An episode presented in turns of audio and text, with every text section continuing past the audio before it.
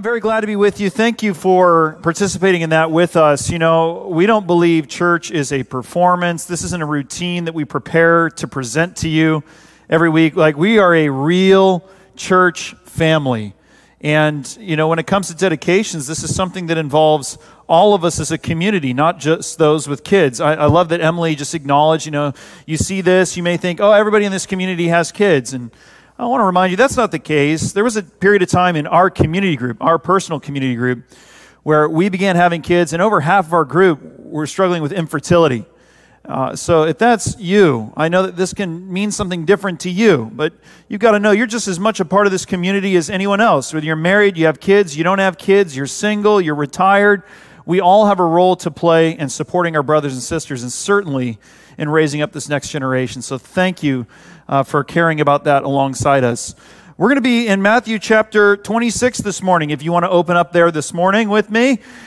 Uh, you know, I want you to know if you're a visitor, uh, this is a significant message. There's some things to work through that I'm going to be talking about that I was already having some after sermon discussions with others about uh, from first service. And, and you've got to understand that, you know, I don't look at the calendar and say, oh, it's Child Dedication Sunday. I better bring out my sermon, you know, three life hacks to upgrade your experience with God or something like that. You know, that's just not who we are as a branches community. Our, our, name is the name that was given to us in the scriptures. Jesus says, I'm the vine, you're the branches. If you're rooted in me, you're going to bear much fruit, you know, as, as branches connected to a vine. But if you're not connected to me, you're just branches sitting there without a vine, apart from me, you can do nothing. So it's just our discipline as a church to go to God's Word, to go to the words of Jesus, the example of Jesus, week in and week out, believing that whether it's Child Dedication Sunday or some other, or people are visiting or whatnot, God is going to bear fruit in our time together. We've been in the book of Matthew for a year and a half. We just happen to be in Matthew chapter 26 this week. So, again, open up there with me if you will. You can raise your hand if you need a Bible. And last week we looked at Jesus in one of the most intimate scenes depicting his humanity in the Garden of Gethsemane as he looked toward drinking the cup of God's wrath. And though he pleaded for another way apart from the cross, he ultimately became for us this example of spirit empowered humanity. He accepted the will of God, that he was going to go to the cross, and he received the strength of God by God's very presence in him. Now, this week, we're going to see the resolute shift in Jesus' demeanor. You know, for the last hour in the garden, he's been praying for another way apart from the cross. But now he is determined to fulfill the purpose that was set forth in the scriptures and by the leading of his Father in heaven. We left off as his betrayer, Judas, was approaching him and the rest of the disciples in the Garden of Gethsemane, and that's where we're going to pick up, all right? Verse 47 here, the verses will also be on the screens. While Jesus was still speaking, Judas, one of the twelve, arrived. With him was a large crowd armed with swords and clubs sent from the chief priests and the elders of the people.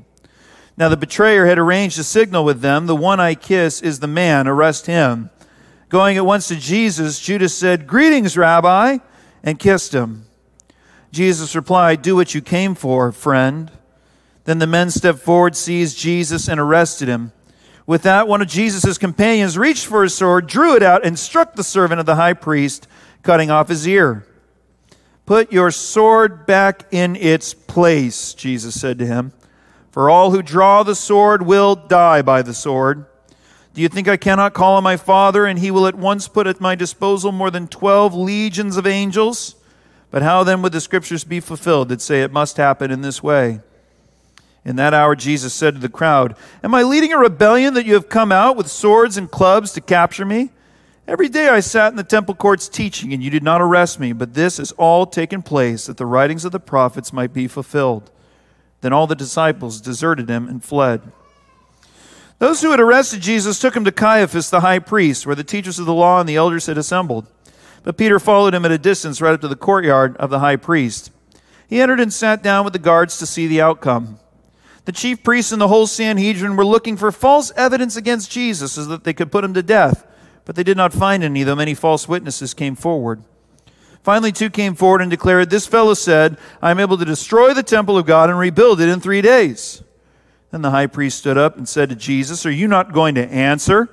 What is this testimony that these men are bringing against you? But Jesus remained silent. The high priest said to him, I charge you under oath by the living God, tell us if you are the Messiah, the Son of God. You have said so, Jesus replied. But I say to all of you, from now on you will see the Son of Man sitting at the right hand of the Mighty One and coming on the clouds of heaven. Then the high priest tore his clothes and said, He has spoken blasphemy. Why do we need any more witnesses? Look now, you have heard the blasphemy. What do you think? He is worthy of death, they answered. Then they spit in his face and struck him with their fists. Others slapped him and said, Prophesy to us, Messiah. Who hit you? Let's pause there this morning. At the outset of our reading, we've got this large band that arrives in the garden where Jesus has been praying. The disciples have been sleeping. Jesus has been praying. And it's made up of temple guards and associates of the Sanhedrin, which is essentially like, you know, the Jewish equivalent of the American Supreme Court. They're going to issue the highest rulings um, among the Jewish people. And you've also got present in the band, maybe possibly leading the band, the servant of the high priest Caiaphas. Judas is also there, and he's at the head leading them all to the place where Jesus, again, was praying. Uh, if you recall, uh, you know, a week ago, Jesus actually told some of his disciples to hang back as he moved forward with just his inner circle of Peter, James, and John. It's conceivable that Judas was there walking with them until that point, and then he snuck away so that he could go fetch this militia. And here they are with swords, and in the literal language, it just says sticks. This is like the equivalent of, you know, baseball bats or something like that. This is a real ragtag, pitchfork and torches sort of group that is waiting for Judas to identify Jesus with a kiss. And verse 49 tells us the kiss, as if it wasn't offensive enough on its own, it's also accompanied by this greeting that Judas has for Jesus. He says, Greetings, Rabbi. This was the common term that Judas would use for Jesus. It means teacher. Whereas the rest of the disciples would refer to Jesus as Lord, as Master, here he's ready to just trade him out as someone who's optional to follow or not. Now, Jesus' response to Judas is one of ironic resignation. He says in verse 50, Do what you came for, friend. And at once it says they seized him by force. In response, Matthew says one of Jesus' companions takes out a sword and swings for the fences and lops off the servant of Caiaphas' ear. Okay, uh, I mean, we know that this was not intentional on Peter's part. Peter is identified as the disciple in the Gospel of John. It's not like Peter's got his hand on his hip and he's cutting charcuterie, you know, and he just very exactingly takes off the ear. No, he was swinging like he means it. And he missed, and he slightly nicked that individual. This is right in line with the character of Peter. He's going for possibly the highest ranking official in this whole crew. And if Jesus did not intervene, this would be quite the melee. This would be quite the off brand bloodbath that would have finished out Jesus' earthly ministry. But intervene he did. Put your sword back in its place, he says in verse 52.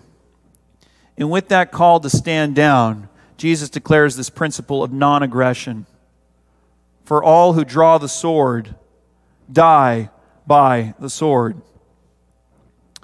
This is a statement worth reflecting on in a country with over 400 million guns, 393 million of which are in the hands of civilians. If you do the math, that's about 120 guns per 100 civilians. That mean, some of you are dual wielding out here right now. And I know what you're thinking, oh man, with the things that are going on in the world today, this topic, has Andrew gone woke? You know, is this what we're going to hear? We're going to hear the woke agenda at church now. I knew he was a millennial. He must be woke. I promise you, if you gave me an aptitude test on wokeism, I would get an F. And I'm just encouraging you right now, you know, we're talking about guns. Watch your blood pressure. Watch your blood pressure, because if your blood pressure is instantly high, you're not going to hear a thing I'm going to say for the next few moments. You're going to make a bunch of assumptions about what I did say. And I'm going to give away the end from the beginning. I'm not even making a claim on what's right or what's wrong, okay? I'm just going to give you a pastoral suggestion. Because we got to think about this for a moment. This statement of Jesus, you can pass by it, you can just justify whatever you want to think, or you can think about what Jesus is saying. Those who live by the sword, those who draw the sword, die by the sword. You know, am I missing something here in our culture today? Because there is this, this bit that's a little bit amiss in my mind that for some reason or another, American Christianity seems very closely associated with guns. And there's a lot of this idea in American Christianity that guns are some sort of like source of security for us as a people. And I don't know anything in the Bible that would encourage you or I to love guns or swords or tools of violence or violence at all, or to find our security in those tools. I don't know anything in the Bible that would encourage that. Now, you may say, well, you said, I love guns. I don't love guns. I respect guns. I'm trained in the use of my guns. And I say, okay, I hear you. And I respect the way that you're approaching it. But we've got to think deeply about this topic. Because when a lot of people from other countries and when a lot of people in our own country think about an American Christian, they picture someone who loves guns more than someone who loves people. That's people's perception of it. they think American Christian, they think man, these people, not that they love people, they love their guns. I'm not a, you know, in sales or marketing. You know, I'm just not. Some of you are. I mean, you tell me. That sounds like we're, we're missing it with our messaging a little bit if that's the perception that people are picking up from us as Christians. A couple weeks back, my wife told me, she said, You're rude. Just like that. You're rude. You're a rude person. You've been a rude person the last few weeks. I don't like how you're coming off in front of other people, in front of me. Something's wrong with you. And you know, in that moment, what's your instinct to say, What? What are you talking about? And I know if you're visiting today, you're thinking, Oh, who is this guy? I knew I didn't like him. I don't tell this story every week. She doesn't tell me this all the time, but she did tell me this. What do I do with that? I can say, You're wrong, or I can say, Wait a minute, that's not godly. That's not the example that I want to be setting forth. That doesn't align with what I believe. So maybe it wasn't in my heart. Maybe it wasn't in my intentions. But this is the way that I'm being perceived. I got to go look in the mirror. I got to go do some soul searching. I got to figure this out that this is the message that I'm putting across. So I say the same thing for us. Jesus said, Those who draw the sword die by it. So why do people think we love swords so much? I'm just suggesting, this is the only thing I'm suggesting to you at this point in the sermon, to pray about it. Let's take a long look in the mirror. Or you can already justify your end from the beginning and say, oh, let's just go on sending mixed messages. Who cares? You know, Jesus didn't need swords. He could have drawn a sword if he wanted to. You get that? You get the fact that he could have melted them with laser vision. He could have called down fire from heaven. He could have nuked these suckers. And he essentially like theorizes the same way I am right now. He goes, "Guys, don't you get it? I can call on 12 legions of angels. It'd be like 5,000 soldiers in a detachment. He's saying, I don't need swords. I've got other ways I can handle this by force if I needed to, but how else would the scriptures be fulfilled? Jesus has accepted the fact that he is the only possible offering for your sin and for my sin. He's the only possible offering for sin, past, present, and future. And he knows the will of God of nonviolent self sacrifice, the path that he's going to walk, and he's determined to fulfill it and follow it by his own choosing, by his own volition. Nothing is happening around him that he isn't fully in control of, that he isn't fully submitting to. And he makes that apparent a couple different ways. You'll see this. He's fully in control of himself all the way up to the point of the cross. Because here he is, he's telling his disciples to stand down. You know, he's the one who's being like arrested. But he goes, Nope, nope, put your swords away. And then he calls on a spiritual authority and says, I can call legions of angels right now. And then he takes some time to just sort of pause while he's being arrested and rebuke everybody that's arresting him. Like, what are you guys thinking? You know, am I leading a rebellion that you come to me with swords and clubs? at night, all day long, I'm out in the temple courts. I'm teaching in the daylight. You know the content of my messages, and yet you come to me with this sort of aggression. Who is the real criminal here? He's in full control of the scene. But he's also a victim of injustice that continues as he's taken to the house of Caiaphas, the high priest, for this sort of sham trial that goes on with Peter following at a distance. We know that it's a sham trial because in verse 59, the chief priests and Sanhedrin are said to be looking for these false witnesses. They don't want the truth, right? They want false witnesses so they can get to the death penalty. And in fact, this trial, which takes place at night, is breaking the laws of the Sanhedrin that said that Supreme Court could only gather and issue decrees during daytime hours. But you have to understand, since Jesus came into Jerusalem, he's had a target on his back because he came in with some loaded rhetoric because he was challenging the authority of those spiritual leaders. And they did what leaders of any institution do when they're challenged they have that knee jerk reaction to retain their power and also the status quo. For these leaders, nothing would threaten their positions of power. So Jesus must be removed. Essentially, the outcome is already determined before the trial has started. They've just got to figure out a justification to get to what they've already determined but they're struggling to find witness testimony. Even the false testimony uh, that, they're giving, they can see that it is false. Jesus has lived so above reproach. Ultimately, there is this, you know, slim charge against him that he supposedly threatened the temple. Jesus is saying regarding the temple is recorded in the Gospel of John, and you can tell that he's actually been misheard and misinterpreted. No surprise there. But whatever the case, this claim about Jesus, the fact that it's late into the night, I think all this kind of works together to make Caiaphas sort of blow a gasket and just say, Come on now. Uh, are you the Son of God? Are you the Messiah or not? And Jesus asserts that he is, in fact, both, just as the high priest has suggested. And with that, Jesus' fate is sealed from here on out. Caiaphas has the justification that he needs to charge him with blasphemy and to send him to his death. After the crowd confirms it, they begin to all take turns hitting him and spitting on him. Culturally, this would be a way of distancing themselves from this now accused and convicted blasphemer. We don't want anything to do with him. You know, this passage is bad business. This is bad stuff that goes on right here. This is one of the ugliest pictures of human depravity, of injustice, of aggression and opposition that's both literal and physical as well as spiritual.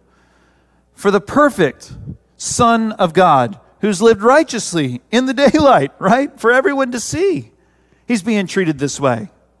But he gives us a model. He gives us an example that we could walk in. Because guess what? As we look to the future, do you think Christianity is improving in its public opinion? You know, You think that there's a bright, rosy future for us? There's not going to be any conflict in society. There's not going to be any opposition against us, literally or spiritually, as those who claim Christ as Lord.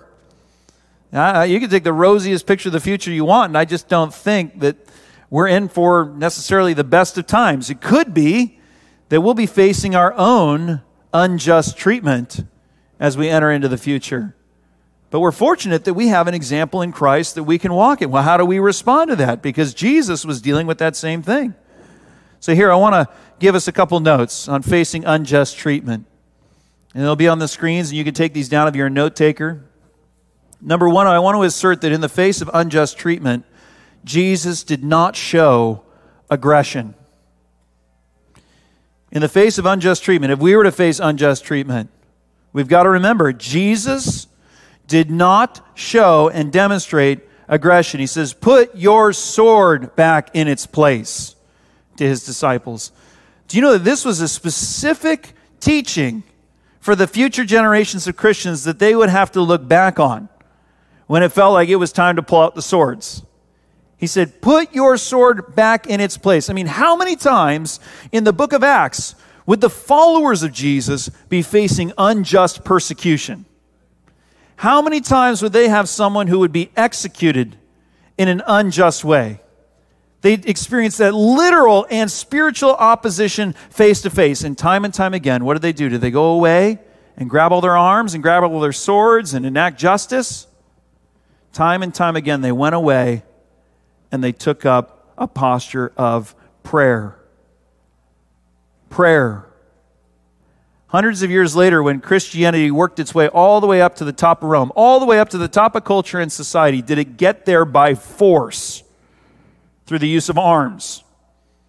No. In fact, I think most people would contend that things got messy in the messaging of Christianity when arms got involved right? When weapons got involved after that point. Jesus asked, Am I leading a rebellion? Is this the way that I've been going about my movement? Swords and clubs that you come to me in that posture? He never used a sword. But let me tell you something. I've been hearing a lot of rumors from my brothers and sisters in the modern world about taking up swords and clubs. There's all these rumors that are circulating out of the deep web right into a suburban Facebook page of American Christianity near you about a coming civil war in our country that you as a Christian have to be prepared for. If you think I'm crazy, I'm not crazy. This is real. I was in line at Chipotle. Very mundane place, everyday place. And I ran into an individual who used to be a part of our fellowship for many years. Great individual, amazing person well educated, highly educated individual. And he's talking to me about where his mind's been the last couple of years. And how, you know what, it's my prerogative. I got to start stocking up on food and ammo for the civil war that is going to be demanded of us as Christians that we've got to fight and defend our faith in the midst of. I said, What are you crazy? Are you crazy? I can't see any justification in the scriptures for buying six months worth of vacuum packed food. Okay, but I can see some justification for using that money and sending it to Kenya or sending it to Ecuador, where we have missionaries and they're feeding people today with food they don't have today. Like, I, I can make a justification out of the scriptures for that posture of living. I don't understand where you're getting your justification for living in that threatened and threatening and aggressive way. You know, how do we go from like the Bible teaches us beginning to end to love our neighbors to let's get ready to defend our property from our neighbors? I mean, that's the mindset that people are in right now. I say, have you lost your mind? What are you listening to? That this is what you're preparing yourself for today. You know, somebody told me after first service, well, what if? What if you know, you need to defend your property. Somebody's coming in and they're going to get your wife and kids. What are you going to do? Well, I'm not going to sit there and ask that ethical question and go, well, you know, let me think this through. If that scenario were to happen, right? I'm going to act on instinct. Okay, and we, and we can live out of that, that, that, you know, thing that might happen in the future, the thing that might occur to me in the slightest off chance, it's happened to no one I know, by the way, but it's going to happen. It's going to happen tomorrow. Let me tell you, that narrative of threats and aggression and fear and anger and hate, that is going to influence how you're behaving today. Those days haven't even come. Those days did come for the early church, and we have an example of how they responded, and it did not involve aggression. Who's taken hold of your mind? Have you lost your mind? But let me humanize you because you're not the only one. The disciples also lost their minds. In Luke chapter 9, they're moving through Samaritan territory in their ministry, and they weren't hospitable to Jesus. So, James and John, two of Jesus' closest disciples, they say, I don't like these people. They're not kind to us. They're opposing us. They're not for us. Do you want us to call down fire from heaven? We're ready. Literally. In verse 54 of Luke chapter 9, you want us to call down fire from heaven? And Jesus said, Yeah, I can't stand these guys. They've been in my way the whole time.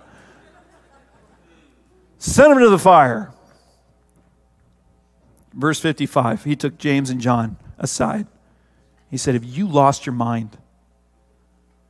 Are you out of your mind? What are you thinking? What do you think our mission is right now? You know, uh, uh aggression has no place in what we're doing.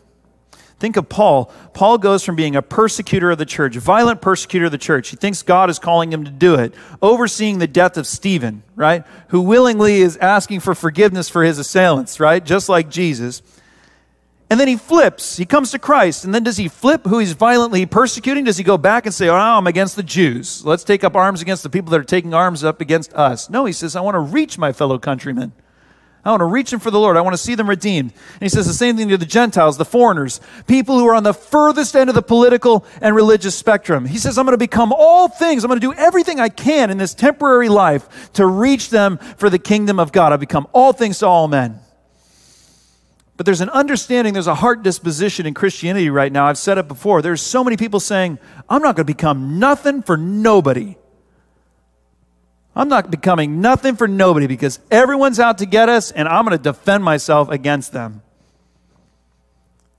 There's no justification for that posture of aggression in our faith. There's no room for aggression in our witness. There's no room for aggression in our faith, period. There's no room for aggression in your parenting. There's no room for aggression in your marriage. There's no room for aggression in the church. No room for aggression in our witnesses.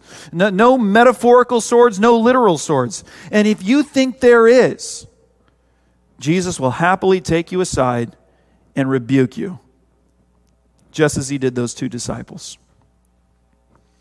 Now you say, but we're being tested in a way that's different than all the rest of history, than different than the book of Acts.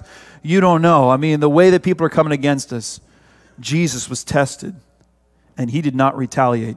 In the face of unjust opposition, unjust persecution and treatment, Jesus did not retaliate. He was tested. Look, think of the restraint he had as Judas kissed him. Think of the restraint as they're drumming up false witness testimony, right? And he's got to remain silent. Think of the restraint that he has when they're slapping him and punching him and telling him to prophesy, and he knows exactly who's punching him and slapping him and every single thing about those individuals. No retaliation. Jesus isn't doing something in those scenes that he didn't, you know, teach. He didn't teach something that he wouldn't live when he said this in Matthew chapter 5 verse 38. You've heard that it was said, eye for eye and tooth for tooth, but I tell you, do not resist an evil person. If anyone slaps you on the right cheek, turn to them the other cheek also. And if anyone wants to sue you and take your shirt, hand over your coat as well. If anyone forces you to go a mile, go with them 2 miles. He didn't just teach that, then he lived it later on. So he meant that we would live it when we're to be taught to obey everything that he commanded us. Is that really biblical? Is that really how we should respond to the evil in our culture? It's biblical, guys. Romans chapter 12, verse 19. Don't take revenge, my dear friends, but leave room for God's wrath. For it is written, It is mine to avenge, I will repay, says the Lord. On the contrary, if your enemy is hungry, feed him. If he's thirsty, give him something to drink. In doing this, you will heap burning coals on his head. Do not be overcome by evil, but overcome evil with good. It is so clear, guys. Aggression and retaliation are not compatible with our faith. Aggression and retaliation are not compatible with the example of Jesus. You say to me, but Andrew, you don't know what they're doing to our country. What country are you referring to? I'm a citizen of America and I'm a citizen of heaven. This temporary nation and this eternal nation. Guess what? My citizenship in heaven, they can't do anything to mess up heaven for me, all right? They're not ruining heaven for me. And this temporary world, no matter what anyone does in this temporary world, it cannot cause me to abandon my biblical mandates to live in line with the commands of Christ and his example. Nothing can make me depart from what Christ has called me into. But Andrew, you don't know what this person has done to me. You don't know what this family member has done to me. Man, you know, uh, this is a principle for life that the Word of God is easy to apply when it doesn't apply. Have you realized that? The Word of God is so easy to apply when it doesn't apply to our circumstances. So all the time when you're not wrong, you go, oh, I'm not retaliating to anybody. You're not being wronged. But suddenly, when you've been wronged, you can go to this passage and say, well, he didn't really mean that, and there's a way out of it, right? It's like during COVID, you know, we've got all these differences of opinion, Christians dividing over every different idea that you can have. And there's all these passages bear up with one another, forgive each other if you have a fault. Those are really easy to apply when they don't apply. And then we finally get into a scenario where they apply, and we say, I don't really think it means that for this circumstance right now. Guys, we can make up our minds just like Caiaphas from the beginning. This is what I believe. This is how I should behave. And you can find your rationalization and justification to get wherever you want to get. But I challenge you where is it that aggression and retaliation is compatible with our faith. It just isn't there, period. So, what do we do? What if we're facing unjust treatment in the days to come? We've got to put our confidence in God. Jesus put his confidence in God. In the days ahead, we might be marginalized. In the days ahead, we might be attacked. We might face trouble. We might face all kinds of opposition. But put your confidence in God. Jesus said something very important to the disciples that I want him to keep saying to us as disciples through all the things that we're going to face. When Peter went to lop the guy's ear off, the head off that guy, in fact, he said, Put away your sword. Don't you know? Don't you understand what I can do? Don't you know I can call on 12 legions of angels? I can finish this the way that I want to. But the scriptures have yet to be fulfilled in this particular manner. So we're submitting to this in this moment.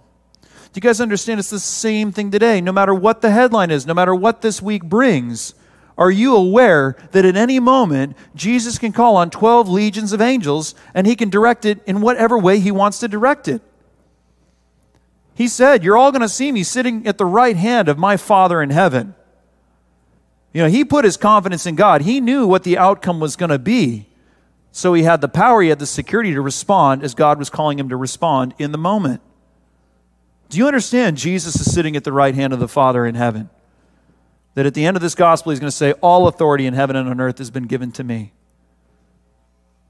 So you can say, Yeah, I've got that faith and trust, even though it doesn't make sense through all these events. Or you can say, You know what? I don't know what's going on in heaven. I got to take matters into my own hands and do this my way.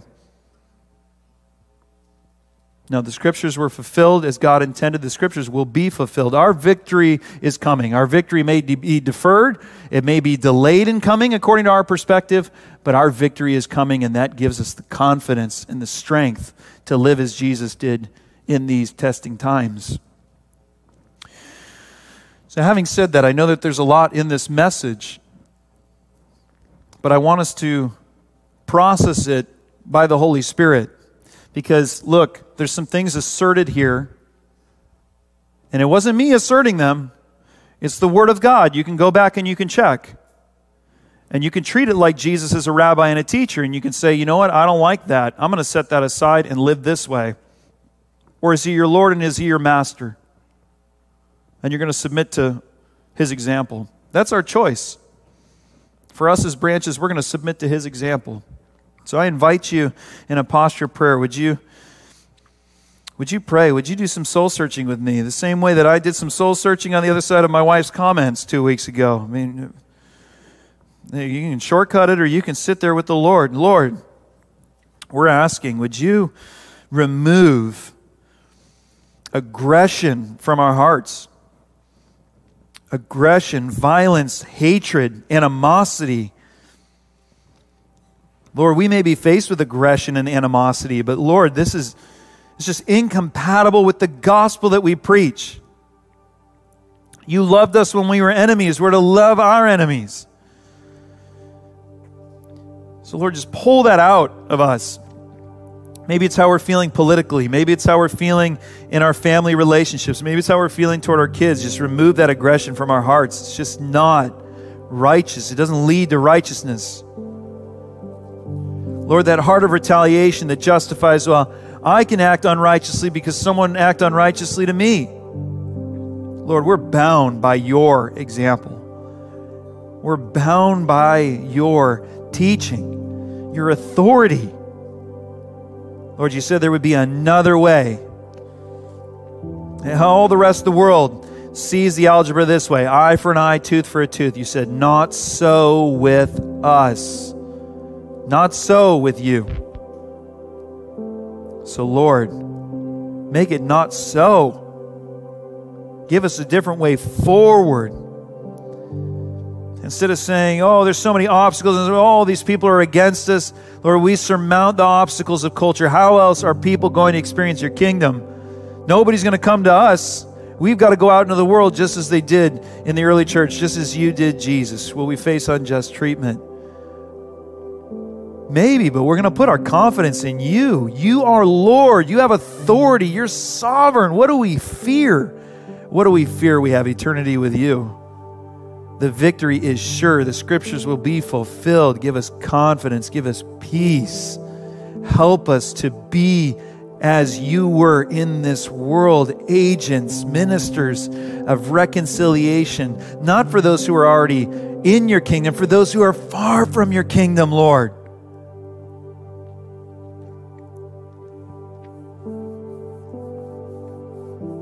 That's your way, Jesus. You taught it, you lived it, your followers taught it and lived it. Lord, would we teach it? Would we live it? by your Holy Spirit, empower us to do what we wouldn't do in our own humanity and our own strength.